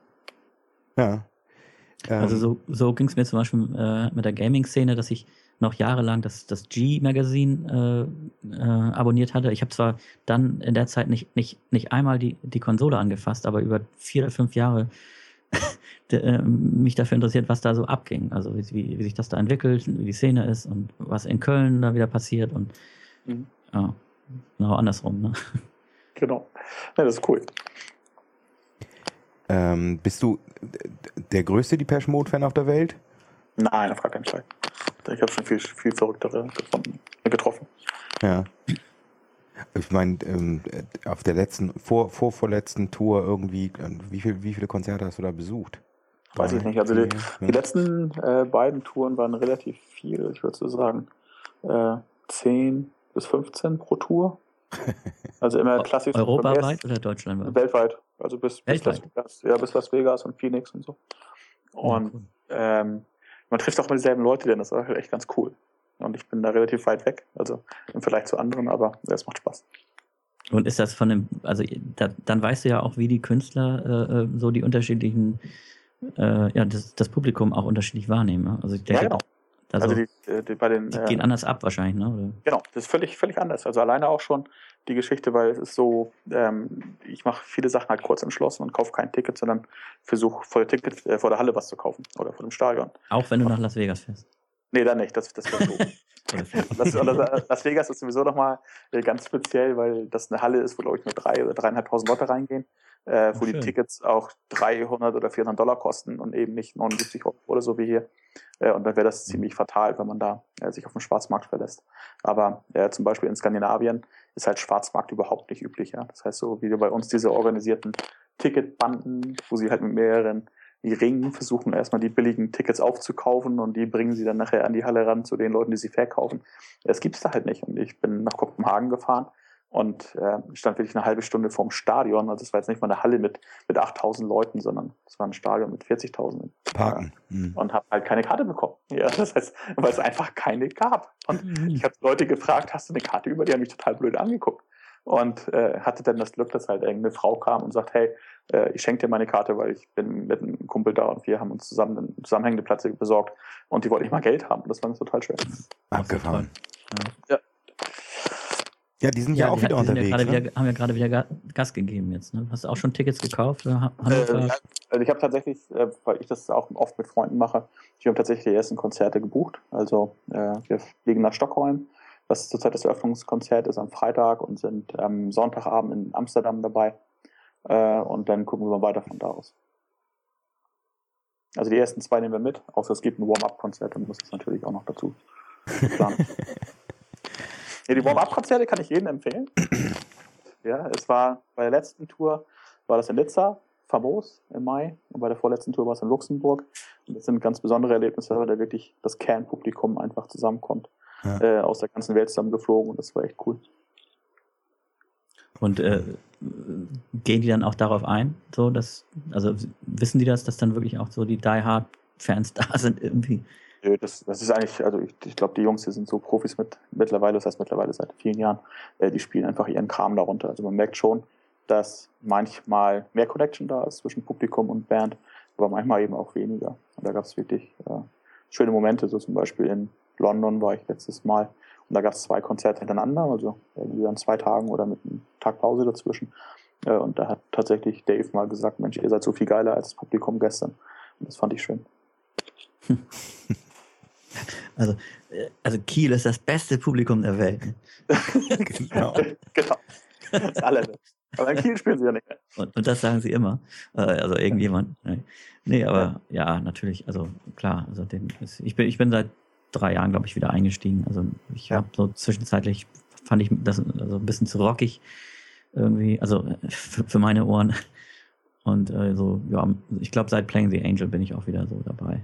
Ja, genau. Mal gucken, was jetzt passiert, weil jetzt gibt es ja neuen Produzenten. Wo ich ja, äh, Simian Mobile Disco, das die, die, die, äh, die produzieren eigentlich auch nur analog schon die ganze Zeit mit, mit, mit Hardware-Sequenzern. Ja. Also die haben, glaube ich, einen richtig coolen, coolen Einfluss, sag ich mal. Ja, genau. Oder er. Ja. Genau, das hoffe ich mal, dass das ganz cool wird, weil das war ja schon ein bisschen langweilig jetzt und äh, es gab wenig Highlights jetzt für meinen Geschmack musikalisch bei den letzten beiden Alben. Ja, Wrong sehr, war eigentlich doch sehr geil, man. Also dieses, Wrong war super. Also, ja. boah, da habe ich echt Gänsehaut bekommen. Diese Echo-Verleihung, wo sie das erste Mal aufgeführt haben. Ja. Oh. Und Barbara Schöneberger war auch total nervös. Ja, ja. die sitzen jetzt lieber Schmut hier irgendwie. Oh. Die, die, die, wusste gar nicht mehr wohin mit ihren äh, mit allem, was sie da hat. Der Bronx war echt klasse, ja. Ja, ich, das, das finde ich auch, ähm, deswegen freue ich mich auch immer drauf. Die sind erkennbar, aber sie haben von Album zu Album immer was Neues irgendwie. Also erfinden ja. sich immer wieder selbst. Gibt natürlich die Klassiker, klar, die jeder kennt, aber ja. Ja, es ist, äh, ich finde es halt auch ganz cool, so, weil ähm, diese digitalen Vertriebswege sind halt eine Sache, wo ich mich halt sehr intensiv beschäftige. Das heißt auch dieser, diese Transition oder der Übergang von äh, CD zu Download, jetzt bei uns bei den Games oder auch äh, bei der Musik. Ähm, und ich finde das halt ganz interessant, wenn man so guckt, wie äh, bei Musik das ähm, stattgefunden hat, dass es ja CDs gab und dann gab es MP3 und dann dachte die Musikindustrie, scheiße, das müssen wir verhindern, machen wir mal Kopierschutz auf die CDs drauf. Und damit haben die halt so viele Leute eigentlich verärgert, ja, weil sie, weil die Musikindustrie überhaupt nicht die, den Weitblick hatte, dass sich die Welt ändert und dass die Leute vielleicht nicht CDs mitschleppen wollen, äh, wenn sie unterwegs Musik hören wollen, sondern die wirklich digital hören wollen. Und dass es gar nicht aufzuhalten war. Mhm. Ähm, und das, das glaube ich, das hat eben viel kaputt gemacht. Und wenn ich mir angucke, ähm, wie lange das gedauert hat, bis die Leute jetzt quasi äh, bei dem Abo-Modell gelandet bin, äh, sind. Und äh, das sind ja wirklich enorme Zuwachszahlen jetzt bei Spotify, die, glaube ich, 30 oder 40 Millionen äh, bezahlte Abos haben und Apple hat über 20 Millionen. So, und das muss natürlich noch ein bisschen weitergehen, Das ist äh, weltweit wahrscheinlich mit den drei großen, also diese Apple Music und äh, Spotify 200 oder 300 Millionen Leute gibt, dann kannst du mit Musik auch wieder Geld verdienen. So, und mhm. das war ja auch ganz interessant, äh, wenn ich mir Metallica angucke, die ja Leute verklagt haben, die MP3s downgeloadet haben oder angeboten haben oder wie auch immer. So, und ähm, da ist Depeche definitiv eine, eine, eine Band, ähm, die halt sehr, sehr früh das Digitale sich zunutze gemacht hat und eben nicht Videos löschen hat bei YouTube von Konzerten, sondern die sagen, hey, das ist ein Marketinginstrument, das ist ein Kundenbindungsinstrument, äh, das lassen wir mal schön laufen. Und so ist es ja auch. Ich meine, wer redet heute noch davon, dass äh, MP3-Downloader verfolgt werden oder dass es da irgendwie die Leute per, per Torrent oder per E-Mule ziehen oder so. Das, das, äh, das ist genau das, wo es drauf ankommt dass du halt äh, mit einem Abo heutzutage so viel Komfort hast, weil du eben wirklich in der Bahn Lounge sitzen kannst und sagst, ich will mir jetzt David Bowie runterziehen äh, und auf der Zugfahrt hören, ohne dass du dich drum kümmern musst, ob du die CD jemals gekauft hast, jemals eingelesen hast und so. Und ähm, das lohnt sich ja auch gar nicht mehr. Jetzt äh, in der Raubkopie-Library zu verwalten, ist ja viel zu viel Aufwand heutzutage. Ja, viel zu viel Aufwand und äh, das ist eben dieser Flatrate-Effekt. Ähm, ja. Du zahlst einen relativ geringen Betrag für einen gewissen Komfort und wenn du das auf dein Leben hochrechnest, dann kommt da schon eine sehr erkleckliche Summe zusammen, die du vorher vielleicht gar nicht bezahlt hättest. Wenn du kein Musikenthusiast bist, hättest du vielleicht gar nicht so viele CDs gekauft. Ja, also ja. Das, das muss ich aber auch sagen. Also äh, ich gebe jetzt mehr Geld aus als noch vor ein paar Jahren. Also das, äh, also für Musik. Mhm. Und aber Spotify natürlich irgendwie so ein Family-Account, irgendwie 15 Euro, fünf Leute, das ist gar nicht mehr tragbar eigentlich so aus. Wenn wir jetzt mal die andere Seite sehen, also aus, aus Künstlersicht, äh, trotz Zuwächse ist Spotify halt auch immer noch nicht in, äh, im, im grünen Bereich und, und die, die Künstler kriegen, äh, also was, was war das jetzt? Äh, shocking irgendwie, der, der ähm, äh, Pharrell Williams mit seinem Happy, ja, das, dieses Lied, wirklich ein Welthit, Welthit, der hat von Spotify hat er, glaube ich, 20.000 Euro ausgezahlt gekriegt. Das ist nix. Da, da hat er nicht mal sein, sein, sein Catering für, für, für die Videoproduktion irgendwie von bezahlt. Das, und das war ein Welthit. Also da kommt noch, ja, und dann, und dann stellt man sich halt so Künstler wie DJ Manolito vor, der, der auf, auf Spotify auch äh, etliche Sachen hat. Also ohne großes Marketingbudget eh, schon, also sowieso immer schon nicht. Äh, aber so richtig so mit 0,08 Cent pro Play, äh, dann kriegst du eine Abrechnung von 3,80 Euro irgendwie pro Jahr. Äh, nee, also das muss dann, äh, wie du sagst, das muss dann auch, also das müssen alle auch machen und dann, dann lohnt sich auch irgendwann, weil dann auch keiner genau. mehr. Äh, und dann auch diese Vielfalt nervt auch. Dann, dann kommt Aldi mit, mit irgendeinem so Ding jetzt da, da, daher ja eigentlich auch schon seit einem Jahr, äh, auch so ein Aldi Music äh, für, für 7,99 Euro irgendwie und, und geht dann noch weiter runter. Und das, also das regt mich dann auch wirklich auf. Also irgendwie so als Künstler, boah, also da, da, da kann doch nichts mehr irgendwie bei übrig bleiben. Und Apple ja, genau, war das ja immer. Alles, ja? Ja, erzählt. Apple war immer. Ja, erzähl. Nee, sag du. Erst, du hast ja den Satz angefangen. Sollst du moderieren? Okay, also Apple, Apple war ja nun von, von Anfang an äh, ja, der, der Pionier und hat auch diesen Download-Markt, hat das, hat dann ja auch äh, irgendwann diese ganze DRM-Kiste weggeschmissen und, und äh, das, das, das war auch wirklich Pionierleistung und, und äh, Trotzdem bin ich nicht bei Apple Music, muss ich sagen. Äh, aber ich finde, dass sie immer fair waren mit, den Künstlern und, und denke auch bei Apple Music äh, äh, sind sie auch wesentlich fairer, können sie auch als ja, die Firma Nummer eins irgendwie auf der Welt in dem Sektor. Also auch mit dem, mit dem äh, ja, mit der hohen Kante, die sie haben. Aber sie, sie zahlen auch fair aus. So. Und das, das ist bei Spotify ja. halt, äh, obwohl ich Spotify liebe und, und auch nicht mehr missen möchte, aber ich glaube, das kriegen sie nie so hin, dass sie das auszahlen können. Genau, ich glaube, es dauert noch ein bisschen. Ähm, aber wir haben natürlich auch ein anderes Problem, dass einfach zu viel Content nachgeschoben werden. Ne? Also ich hatte, äh, ich war letztens tatsächlich auf so einer Konferenz, wo es genau darum ging. Und da hat, wurde halt gesagt, dass jeden Tag ähm, 20.000 kommerzielle Songs veröffentlicht werden und 300.000 mhm. unkommerzielle Songs, also jetzt von Hobbymusikern. So, und das jeden Tag im Durchschnitt. Und da jetzt ähm, die Visibility zu haben, das, da muss schon was Besonderes passieren. Ne? Ja. Aber andererseits ist es auch eine, also wirklich ein Geschenk, finde ich. Also ich habe noch nie so viel Musik kennengelernt, äh, als jetzt in, in, der Zeit, jetzt die vier, fünf Jahre äh, äh Spotify.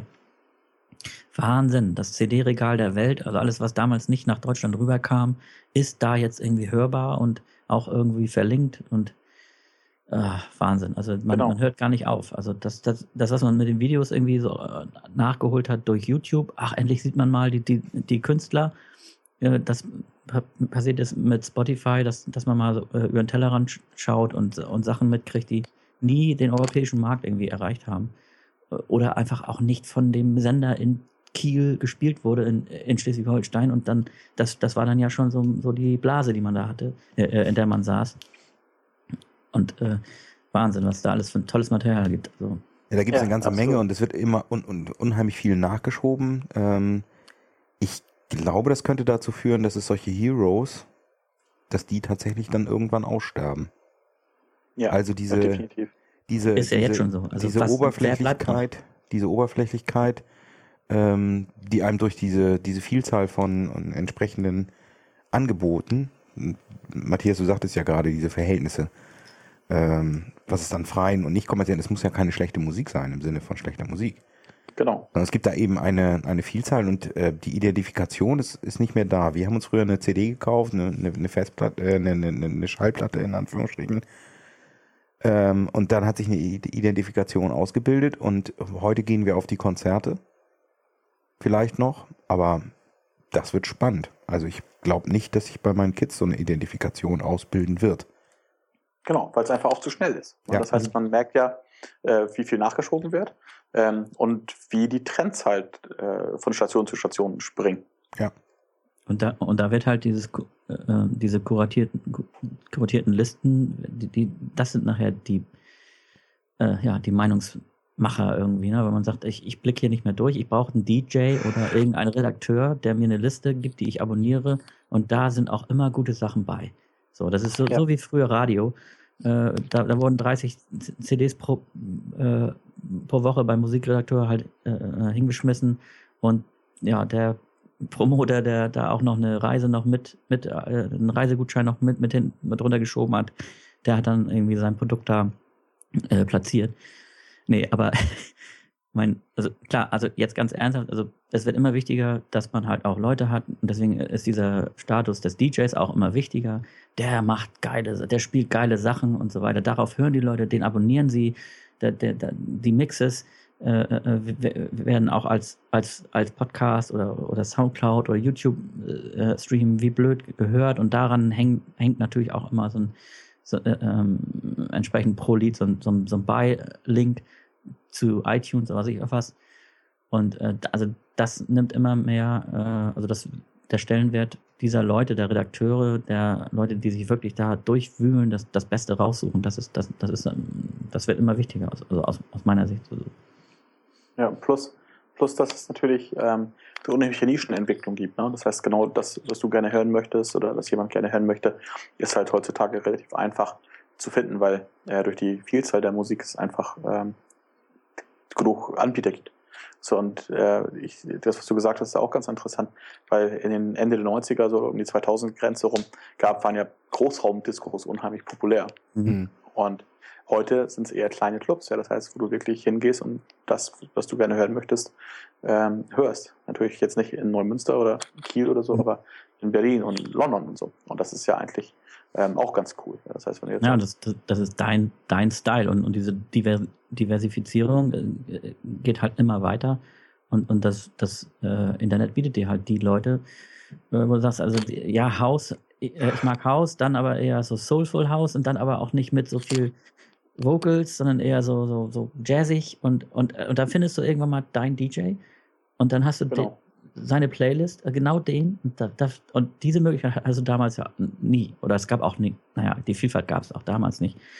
Äh, oder zumindest, ja, nee, gab es damals nicht. Da gab es halt Pop-Rock und, und vielleicht mal so elektronische Musik und das, das war es dann irgendwie. Aber heute, äh, und das macht es dann auch notwendig. Und wie, da schließt sich der Kreis eben die Produktionsmittel äh, oder die, die, die Möglichkeiten, Musik zu, zu, äh, zu, zu produzieren, wenn er so ein, so ein Skrillex, der irgendwie nur sein, sein MacBook hatte, mit dem Ableton und äh, da die abgefahrensten Sachen mit, mit, mit, äh, mit, mit einem Synthesizer, äh, äh, Synthesizer rausgeholt hat, der, der ist ja so, ab, so ab, abgeschossen und der hat nur ein MacBook. Nie, hat nie irgendwelche, irgendwelche Geräte angefasst. Und, und äh, ist, äh, ja, aber das ist natürlich die Chance dann, naja, was heißt die Chance? Also es ist, ja, da kommen wir wieder zurück auf, es gibt so viel Vielfalt, aber es muss auch äh, jemand geben, der da mal durchhakt äh, und mal so, so die, die, die, die, äh, das, das, das Grundrauschen da so weg, weghakt, was irgendwie Müll ist. Und das ist genauso wie ja, im App Store. Äh, äh, wie im App Store genauso oder im Android-Markt noch eher. Ähm, Im App Store wird ja noch ein bisschen kontrolliert, also aber beim Android-Markt, da, da, da, wird ja alles reingef äh, reingepfiffen, was Hello World hat. Das ist, äh, ja. ja.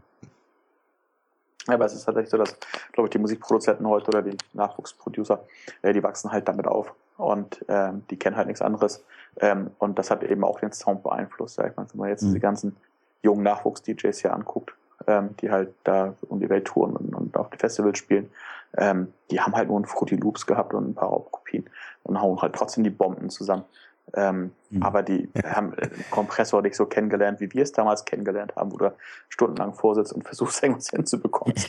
die gucken sich ein YouTube-Video an ja, und, und äh, sagen hier, wenn ich den Punch brauche, stelle ich das so ein und dann dieses Plugin noch und ab dafür. Also die, die haben den Kompressor auch als, als, als äh, äh, ja, also noch richtig so durchgedrückt, dass der Sound dann so klingt, wie er klingen muss. Aus, aus deren Sicht, äh, aber nicht aus der Intention, dass man äh, irgendwelche Pegelspitzen da so ab, absenkt, ne?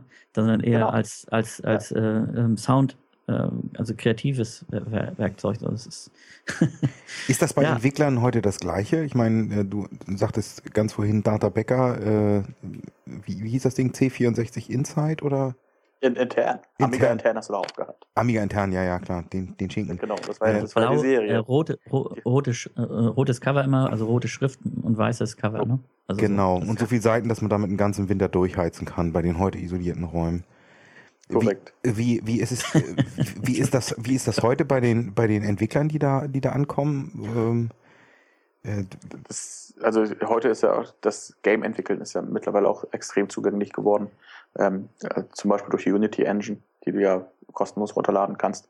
Äh, und das ist das gleiche, der gleiche Mechanismus. Das heißt, wenn du jetzt ein Flappy Bird machen möchtest, gibst du das bei äh, YouTube ein, guckst ein Tutorial an, wie ein Flappy Bird gemacht wird, und hast es in zwei Stunden zusammengeschustert, wenn du es verstehst. Ja. Und ähm, es gibt ja sehr viele von diesen Game Maker Engines und so, ähm, die wirklich ab, mit gar keine Programmiervoraussetzungen mehr haben, sondern das einfach so Node oder Action basiert und damit kannst du eigentlich fast alle Spielmechanismen vernünftig abbilden.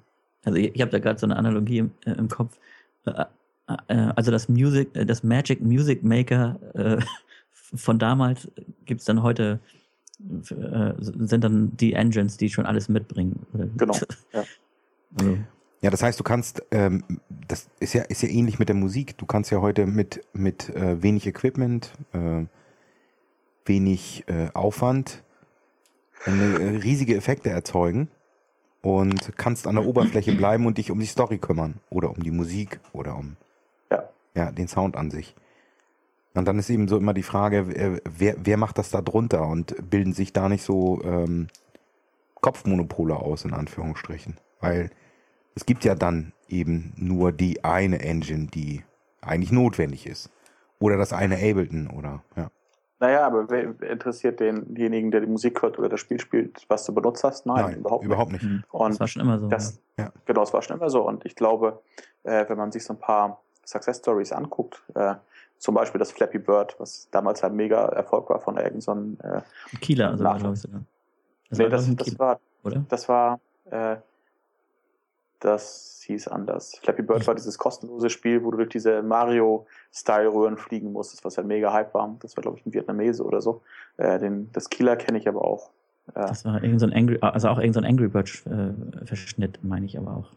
Nee, das war, das war ein Actionspiel, wo du halt äh, so ein One-Touch-Spiel, wo du halt äh, beschleunigen musstest und das, dein äh, Vogel da Berge hoch und runter scrollen Tiny Wings, okay. Tiny Internet Wings sagt mir, sagt, sagt genau. mir das gerade. Und das Tiny war, Wings. Das, das war ein Kieler. Ja genau, es war ein Kieler, 99 Cent Spiel, ist damit mehrfacher Millionär geworden. Ähm, aber genauso, das, das ist es halt. Das heißt, es kam da auf die Idee an und der Zeitpunkt war richtig und es gab einen viralen Hype. Genau. Und das war bei Flappy Bird eben genauso. Und das ist ja aber bei der Musik auch so. Ich meine, es gibt halt sehr, sehr viele von diesen sehr erfolgreichen DJs heute. Ich glaube, Robin Schulz ist auch so jemand, der da immer wieder genannt wird, der halt auf Soundcloud einfach illegale Remixe hochgeladen hat. Ja, das heißt, er hat ein Lied genommen, äh, von diesem Mr. Props damals hat er so einen Dance-Mix gemacht äh, und das hat irgendjemand mhm. entdeckt, rausgebracht. Das, hat, genau, das hat, das hat Airplay gehabt und schwuppdiwupp hat er äh, seit Jahren kontinuierlich Buchungen und äh, verdient Millionen damit. Und ich glaube, das ist halt dieser magische Moment, den halt nur sehr wenige Leute irgendwie haben, weil es eben nicht produzieren kannst, sondern du musst Glück haben und zur richtigen Zeit. Ja, äh, der hat ja auch einen, so, einen, so einen Trend in Gang gesetzt. Also es gibt ja in, in den Charts halt nur noch so eine äh, ja, Robin Schulz-Style-Geschichten. Das zieht sich schon ziemlich lange. Ja. So diese, also da vielleicht off, off topic, also dass, dass, dass er äh, quasi so ein äh, quasi so eine A cappella-Version, also ich, ich habe so einen ähm, Be Bekannten aus, äh, der wohnt in Holland, ich weiß gar nicht, ist er in Amsterdam? Ja, ne, ähm, der nennt sich Matt Pop Matt Pop und der macht seit äh, Jahr und Tag, ähm, zieht er sich die seine Hits äh, aus den 80ern, äh, sammelt die Instrumentalversion äh, davon und äh, äh, schneidet quasi die dann die die Radioversion ähm, da schneidet er das Instrumentale raus, also du kannst da so, so eine Art Phasenumkehrung machen und dann hast du tatsächlich meistens nur noch nur noch äh, die, die Vocals und hast daraus eine A Cappella-Version gemacht. Und mhm. das macht er seit Jahr und Tag und ist mittlerweile eben auch, äh, auch, auch schon etablierter. Äh, der, aber es ist eine, eine, eine, eine coole Sache, dass, dass man da, äh, also man braucht ja irgendwie eine A Cappella-Version, damit man nicht irgendwie nur so drüber irgendwie so eine Bassdrum und dann, ha, ich habe jetzt einen flotten Beat drunter gemacht und dann ist das irgendwie toller, sondern der hat sich schon, schon früher damit auseinandergesetzt, wie kriege ich äh, aus meinem Lieblingslied eine, eine, ähm, eine A Cappella-Version. Das hat er durch Phasenauslöschung immer dann so gemacht. Aber das ist ja auch bei YouTube kein Problem. Wenn du jetzt äh, von irgendeinem Lied, was halbwegs äh, erfolgreich war, findest du ja ganz viele A Cappellas. So, und das ist ja auch, glaube ich, genau das, wo man sich das heute keine Gedanken mehr drüber macht. Wenn du heute eine MP3 A Cappella mit 128 Kilobit hast, wen interessiert das gar keinen? Ja, ich meine, das ja. ist eigentlich das, das Perverse und Paradoxe, dass äh, damals mit äh, CDs und dann gab es da ADD und DDD mhm. und was weiß ich was ja. für Qualitätsmerkmale. So, und wen interessiert das heute noch? Ja, also ich habe da auch so ein cooles Bild gesehen. Also so äh, 30.000 Euro äh, Equipment-Produktion, ähm, dann halt Mastering irgendwie äh, 180.000 Euro und dann so drei Dollar Earpods für MP3. Ja. So.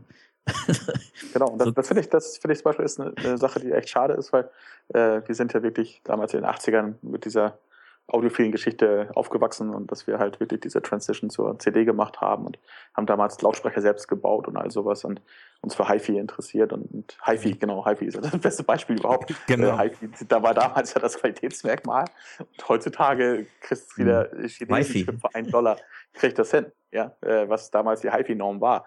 Und das finde ich halt so ein bisschen schade, dass das verloren gegangen ist, dass es eben jetzt ähm, außer ein paar Ausnahmen wie, äh, Tidal oder so keinen Premium-Dienst gibt, wo du halt wirklich High-Quality-Audio hören kannst, wenn du Bock drauf hast.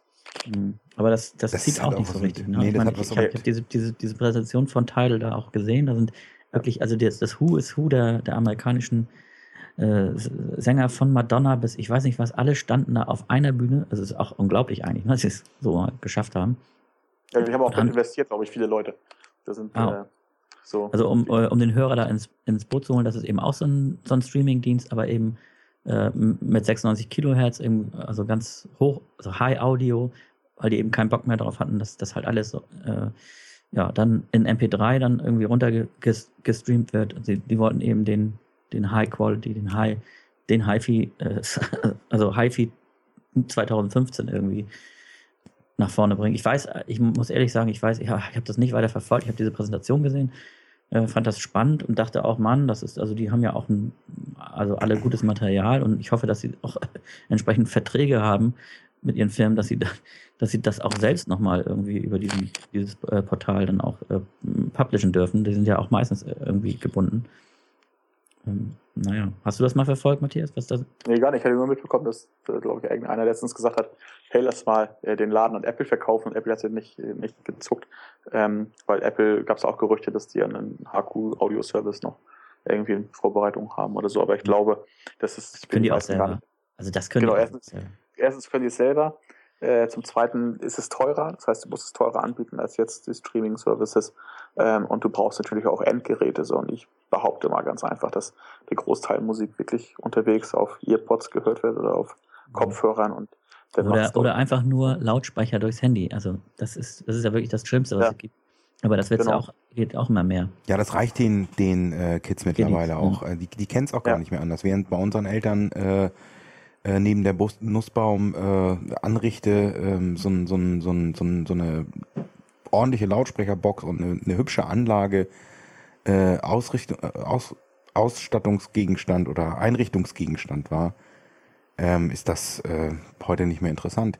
Du musst ja, ja heute hast, auch. hast du einen Mono, Bluetooth oder WLAN-Lautsprecher von Sonos oder Bose oder was weiß ich was. Und äh, mhm. Naja, weil du aber auch so viel Kohle in Anführungsstrichen für dein Smartphone, die Flatrate, den Spotify und so weiter ausgeben musst, so dass nicht mehr viel übrig bleibt, daran auch noch zu denken. Das hat ja auch genau. was mit, das hat auch was mit, mit Gehörbildung zu tun, ähm, wenn es dir nicht vorgemacht wird oder du eben äh, tatsächlich äh, ja, so eine, in so einer Midrange äh, mit 128 äh, Kbit äh, MP3s äh, konfrontiert wirst, dann, dann, dann bildet sich sowas gar nicht aus. Das, das ist ja quasi auch so ein Hidden Feature bei, bei Spotify, dass du ja äh, bei der App auch einstellen kannst, dass du in, in sehr hoher Qualität streamen kannst. Na, das das, das äh, schaltet ja kaum, kaum jemand ein. Also und auch wenn du es downloaden willst, dann, dann ist erstmal der Default irgendwie halt so Low-Level-Qualität. Mhm. Kannst du alles äh, hochschalten. Und ich denke, die, die Kiddies, ich denke aber auch, also gerade wenn man anfängt mit Musik und, und so, dann ist das, dann ist auch eher das, das Ganze drumherum vielleicht auch erstmal wichtig. Dann, dann ist das Sound und das, das, die intensive Beschäftigung findet ja eh nicht mehr statt. Also auch nicht die intensive Be äh, Beschäftigung mit dem Sound. Also es ist erstmal nur dieses Drumherum, was ist das für ein Typ und äh, sieht er geil aus und, und, und, und hat er eine Freundin, das ist viel, viel wichtiger als äh, ähm, klingt die Basssound geil und, und, und hat die richtig Wumms. Ja, das, ja es sind auch ganz praktische Überlegungen, weil wenn du so eine Flatrate hast und, und da irgendwie so ein, so ein von Mama und Papa gesponserten, äh, äh, ich sag mal, äh, Tarif in Anführungsstrichen, dann hast du ja. Ja, das ist ja so. Ist ja wirklich gang und gäbe, dass du so einen äh, Familientarif hast. Also ich bin sogar bei meinem Bruder im Familientarif drin äh, von Spotify. Seine, seine beiden Mädels sind da drin, er und seine Frau. Nee, er und, und äh, meine Frau und und ich. Wir sind also genau fünf Leute, zahlen 15 Euro. Das ist ein Witz. Das ist traurig. Echt. Ich, das Passt so. Nein, ich meinte eigentlich eher den, den ähm, Mobilfunkprovider-Tarif, wo du dann irgendwann mhm. auf, eine, auf eine langsame Bandbreite runterkippst. Da überlegst du dir dann schon, ob du äh, da immer das höchste. Ja, ja, fand ich auch schlimm, dass äh, Spotify, äh, ähm, das Telekom das aufgegeben hat. Hast du wahrscheinlich auch so genutzt, Matthias, oder? Äh, nee, ich bin äh, über dieser, aber bin da eher gelandet durch einen Zufall, weil ich habe mir halt tatsächlich so einen Streaming-Lautsprecher zu Hause geholt. Der war ein Jahr kostenlos dabei und habe ich gekündigt. Dann haben sie mir, glaube ich, so ein mega Angebot gemacht, dass ich für ein Jahr 25 Euro bezahle. Und das läuft jetzt noch ein bisschen und das muss ich nächsten Monat mal gucken, was ich danach mache. Kündigen muss mhm. man immer, ne? sonst äh, gibt es keine guten Angebote. Das ist auch so eine. Ja, also es, genau. es, ja. also es war ja so, dass, dass es äh, Dirk sagt, äh, sagte, dass das halt von deinem Mobile-Kontingent runtergeht. Ich meine, wir haben alle Verträge, wo es total egal ist. Irgendwie 5 Gigabyte ja. oder 10 Gigabyte. Äh, interessiert nicht. Fällt nicht ins Gewicht. Also selbst wenn ich einen ganzen Abend als DJ parallel irgendwie mit, mit Spotify äh, äh, übers iPhone da so eine, so eine Playlist laufen lasse, da erstmal drei, drei Stunden, das, das interessiert nicht als, als Vorprogramm oder so. Ähm, aber die Kiddies, die dann so mit 300, 400 MB irgendwie so da, da, daher äh, kriechen, für die ist es schon interessant. Ja, ja, genau. Äh, und da hatte halt die, die Telekom jahrelang so, ein, so, ein, äh, so eine Flatrate, also wer halt Telekom, wer Spotify über Telekom äh, gebucht hat, was den Vorteil hatte, dass du auch Spotify dann äh, auf, auf deiner Telekom-Rechnung hattest, auf, aus, aus Firmensicht, war auch super. Ähm, dann hast du aber auch den Traffic äh, halt ähm, abgezogen. Also das, das war halt freier Traffic. Also auch der Mobile Traffic über Spotify war dann halt, also ging nicht von deinem Kontingent ab. Mhm. Und das haben sie irgendwie vor einem Jahr auf, ähm, ja, aufgegeben. Aber Sehr schade. Immer. Wahrscheinlich war es doch zu viel irgendwann. Vielleicht, ja, ja, genau das. ich Hat denke, nicht mehr gerechnet. ja, das glaube ich auch. Das sind Aber ja wenn du auflegst, äh, was, was spielst du dann? Holst du dir bei Beatport tatsächlich unkomprimierte Waffs oder ja, ist das eh scheißegal? Waffs. Nee, ja. doch, Waffs. Also das hörst du schon. Also bei, bei, bei großen Anlagen, da, da, da hörst du schon, dass das einen Unterschied macht. Also, ja. Ähm, so bei normalen Partys ist das so irgendwie äh, Geburtstagspartys, wo du dann dein, deine Anlage aufpasst, da, da, da ist dann auch wieder äh, Schwerpunkt Stimmung und, und Musikauswahl. So, aber bei, bei Clubsachen, ich habe ein paar Mal im Jahr halt äh, äh, Elektro Hausveranstaltungen, wo ich äh, zum Teil mit Vinyl und zum Teil mit mit ähm, mit ja mit mit Traktor dann auflege und äh, mhm. da sind die Waffs einfach geil. Das ist also so wie wir das halt kennen, ne? Wir wir alten noch mit genau, CDs ja. und und und äh, mh, mm, da ist natürlich die ja auf den großen Anlagen hörst du eben dann auch tatsächlich äh, den Unterschied. Aber so, ich, also ich sag mal so ab Hi-Fi, also wiederum ab Heimanlage, hm, ist das dann auch egal. Also 320 oder was auch immer. Was, was ist das? Was ist der Standard bei iTunes? Ich glaube 160 oder 180. Ich glaube, die haben 256. Aber ja. die haben ja noch, die haben ja, die haben ja nicht MP3, sondern die haben ja AAC, wie das so heißt. Ja. So haben ja, wir uns mal wieder zusammengefunden nach ein paar Jahren. 17. 17 plus einen Monat mehr oder weniger genau. Großartiger. Hat auf ja, jeden herrlich. Fall Spaß also ich, gemacht. Ich, ich könnte für mein, für mein Empfinden, ich könnte wahrscheinlich noch, noch drei Stunden weiter sabbeln. Ja. ja, wir können das ja äh, wiederholen, auch vielleicht in, in, in, in, in erweiterten Kreis, in Anführungsstrichen. Mhm. Und äh, ja, hoffen, dass wir die, die Hörer irgendwas dabei war, was sie rausziehen können. Freuen wir uns. Ja, tschüss dann, ne?